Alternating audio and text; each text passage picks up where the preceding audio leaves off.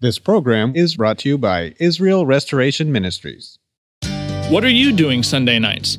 Come join Friendship with God radio Bible teacher Tom Cantor of the Friendship with God Fellowship Church every Sunday night at 5:30 p.m. at The Vine at 9336 Abraham Way, Santee, California. Watch and listen live around the world to Tom Cantor Sunday evening on youtube.com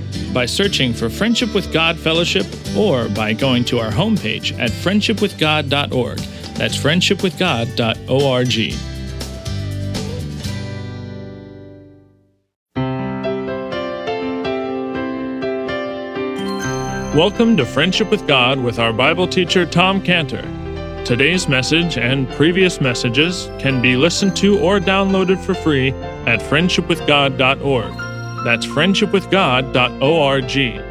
You can also obtain free resources from Tom Cantor and view our online bookstore at friendshipwithgod.org or call us at 800 247 3051. That's 800 247 3051. Tom Cantor also has a daily devotional verse that comes out each day by email and on Facebook. To receive this small daily devotional verse that Tom Cantor puts out, you can sign up at friendshipwithgod.org. That's friendshipwithgod.org. Or find Tom Cantor on Facebook by searching for Tom Cantor and Friendship with God. Now, here's our Bible teacher, Tom Cantor. Let's pray. Father, we come to you now uh, as your children. And so, Lord, we ask you to teach us as we open your word. I pray that, uh, Lord, you'd uh, plant seeds in our hearts. In Jesus' name, amen. Okay, if you turn to Matthew 21, new chapter this morning, Matthew 21, we're going to cover the first 11 verses here, Lord willing. Matthew 21, 1 through 11. This is where we are. Okay. And when they drew nigh unto Jerusalem and were come to Bethphage, unto the Mount of Olives, then sent Jesus two disciples, saying unto them, Go into the village over against you, and straightway you shall find an ass tied and a colt with her. Loose them and bring them unto me. And if any man say aught unto you, you shall say, The Lord hath need of them. Straightway he will send them. All this was done that it might be fulfilled, which was spoken by the prophet, saying, Tell ye the daughter of Zion, Behold, thy king cometh unto thee, meek and sitting upon an ass, and a colt of the foal of an ass. And the disciples went and did as Jesus commanded them, and brought the ass and the colt, and put on them their clothes, and set him thereon. And a very great multitude spread their garments in the way. Others cut down branches from the trees and strawed them in the way. And the multitudes that went before and that followed cried, saying, Hosanna to the Son of David. Blessed is he that cometh in the name of the Lord. Hosanna in the highest. And when he was come into Jerusalem, all the city was moved, saying, Who is this? And the multitude said, This is Jesus, the prophet of Nazareth of Galilee.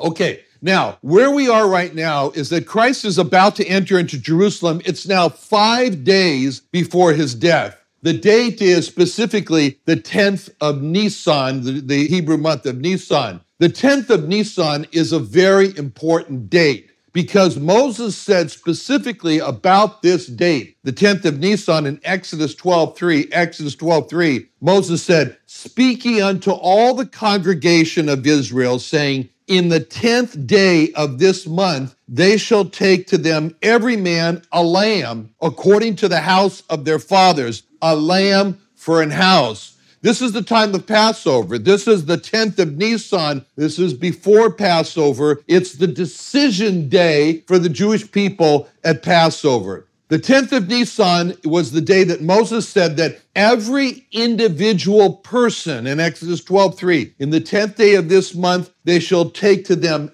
every man a lamb. That's the emphasis on the 10th day of Nisan. It's an every man a lamb day because on the 10th of Nisan, every man would be challenged with the question, Where is your lamb? Where is your lamb that's going to save you from the angel of death? The 10th of Nisan was a day of searching, a day of searching where every person had to find his Passover lamb that it was going to that was going to give its blood to put on the doorpost. And there were many lambs Passover time. And on the 10th of Nisan, every man had to go among the many lambs, lambs and choose the lamb for him. That's all what's emphasized in Exodus 12:3. Moses commanded that on the 10th of Nisan, every man had to decide which lamb he chose to be his personal Passover lamb. And that meant that the 10th of Nisan was a day of searching. It was a day of searching for, every man was searching for his personal Passover lamb. The 10th of Nisan was a day of finding, when every man would find which lamb was going to be his personal Passover lamb. The 10th of Nisan was a day of declaring when every man would say, I found my personal Passover lamb. I have him right here. He's one. I'm going to trust in the blood of this lamb. I'm going to put it on my door. He's going to save me from death. That's the significance of the 10th day of Nisan at Passover. It was a day of searching, finding, and declaring which lamb was going to be each person's personal Passover lamb.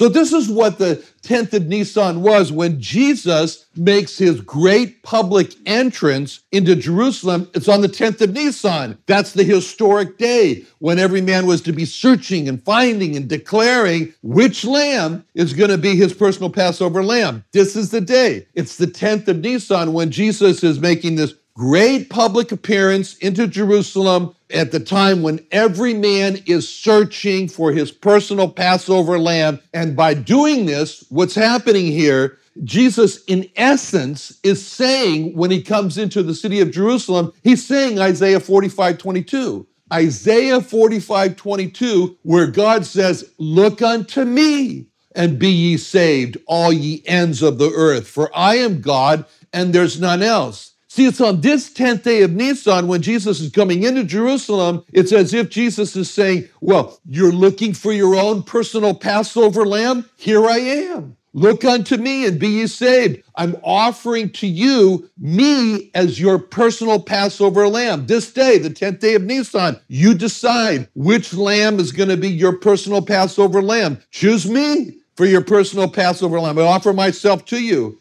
is what John the Baptist had already proclaimed about him in John 129 and John 129 when it says that John seeth Jesus coming unto him and saith, Behold the Lamb of God, which takes away the sin of the world. And for those who chose Jesus, he became in 1 Corinthians 5 7, 1 Corinthians 5 7, he became Christ our Passover is sacrificed for us. Now, this is all what's happening. The night before, the night before this time, this time when he's making his entry into Jerusalem, the night before, he's at a house very close to Jerusalem in a place called Bethany. He's having supper in this house. A woman comes in. Her name is Mary. She comes into the supper and she anoints his feet. She anoints his feet. She didn't know what she was doing, but she what she was doing was ceremoniously commissioning, anointing the Lamb of God to go in and present himself on the 10th of Nisan. This is all described in John 12, John 12, 1, where it says, Then Jesus, six days before the Passover, came to Bethany, where Lazarus was, which had been dead, whom he'd raised from the dead.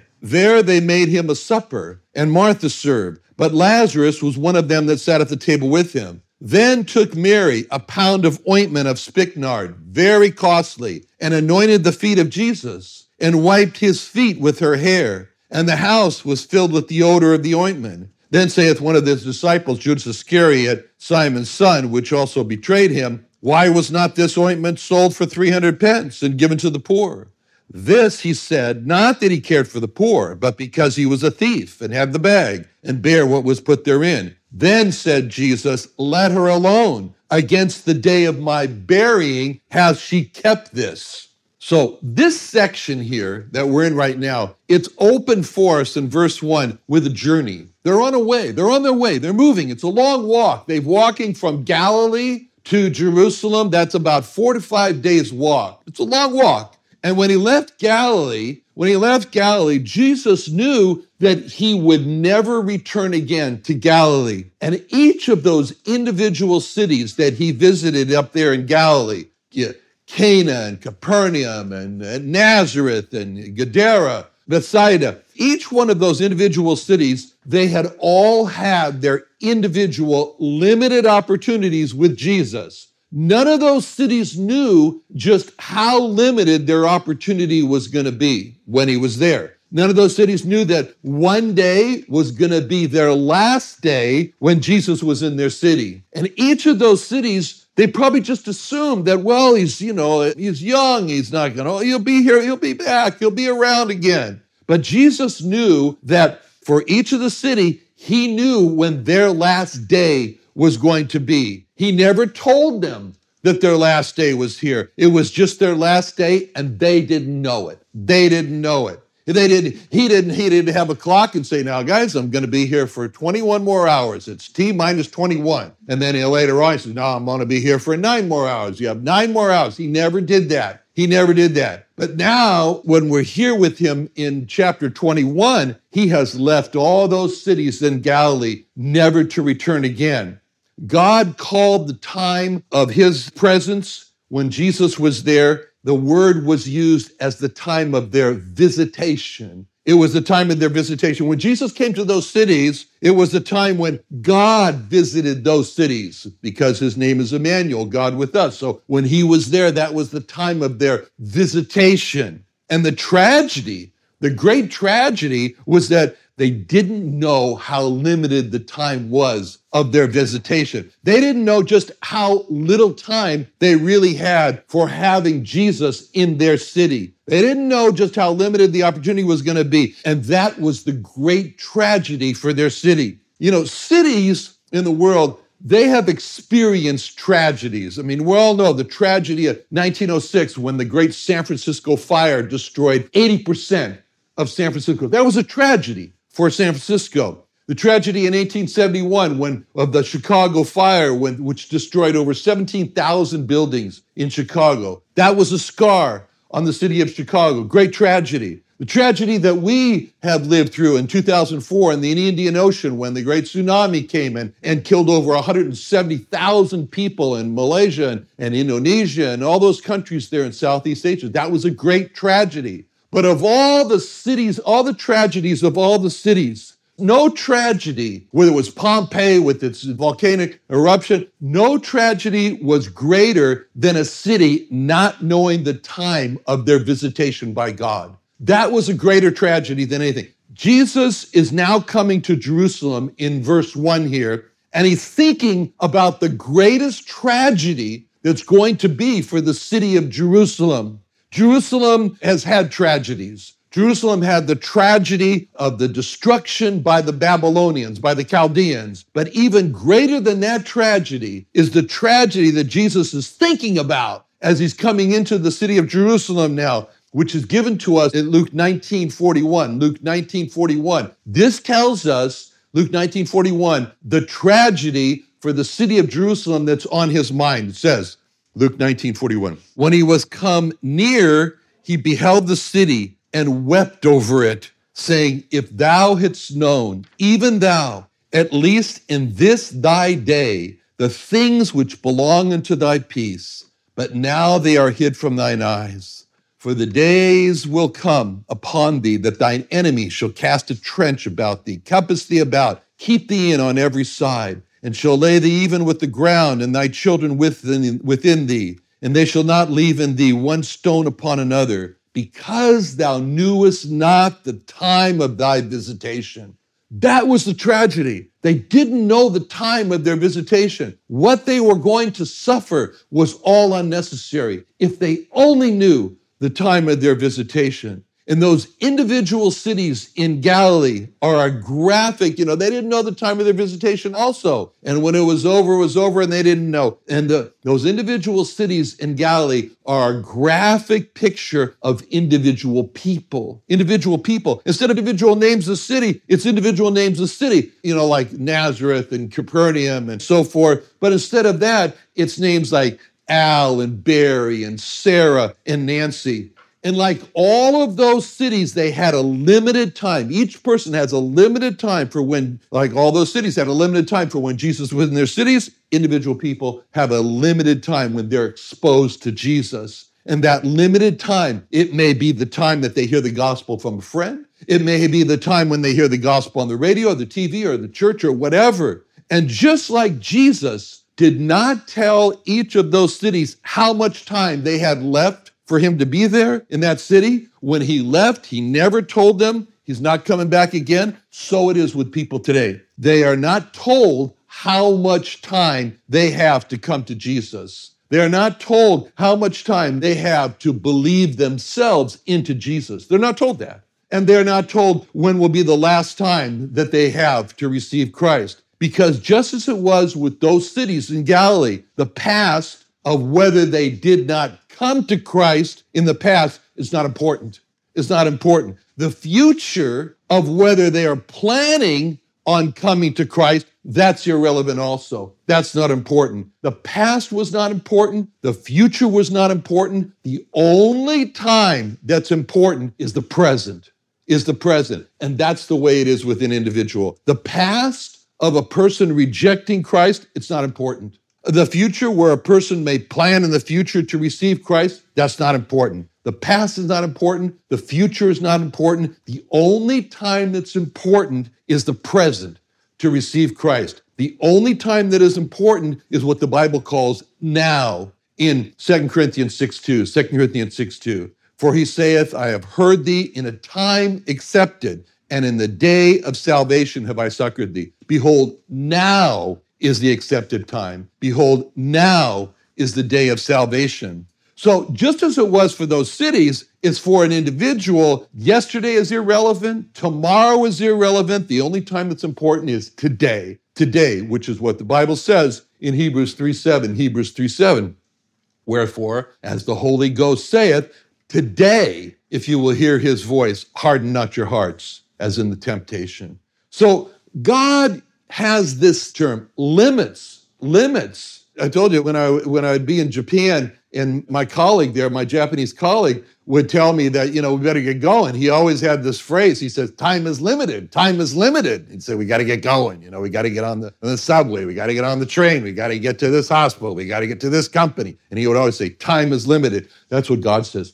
Time is limited in Hebrews 4 7. Hebrews 4 7. Again, he limiteth a certain day saying in David, Today, after so long a time, as it is said, Today, if you will hear his voice, harden not your hearts.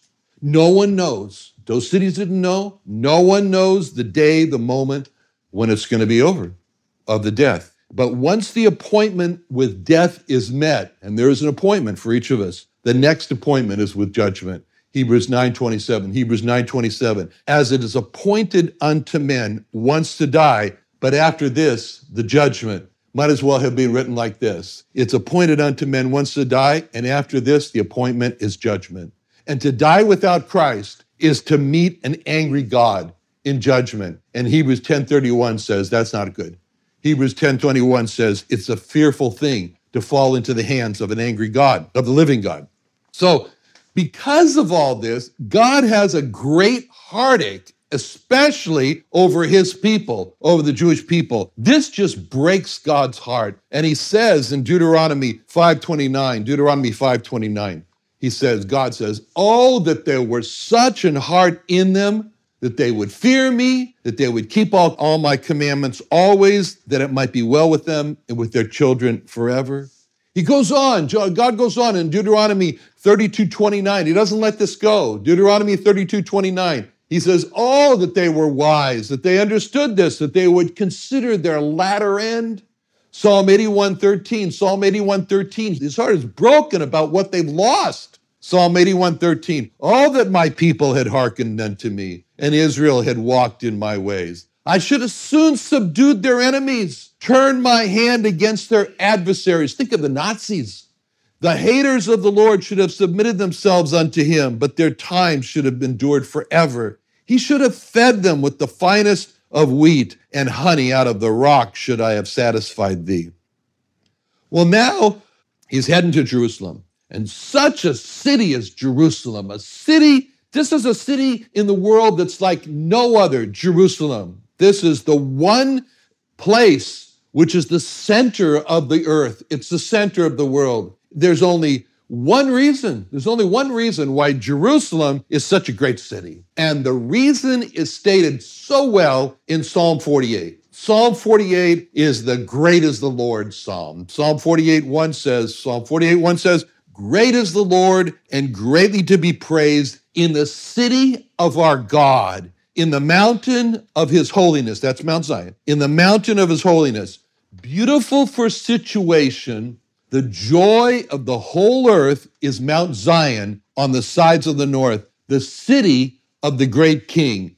God is known in her palaces for a refuge. This is the reason why Jerusalem is the greatest city on earth. Jerusalem is, Psalm 48 1, Jerusalem is the city of our God. He's the city of our God. Jerusalem is, Psalm 48 2, Psalm 48 2, the city of the great king the city of the great king.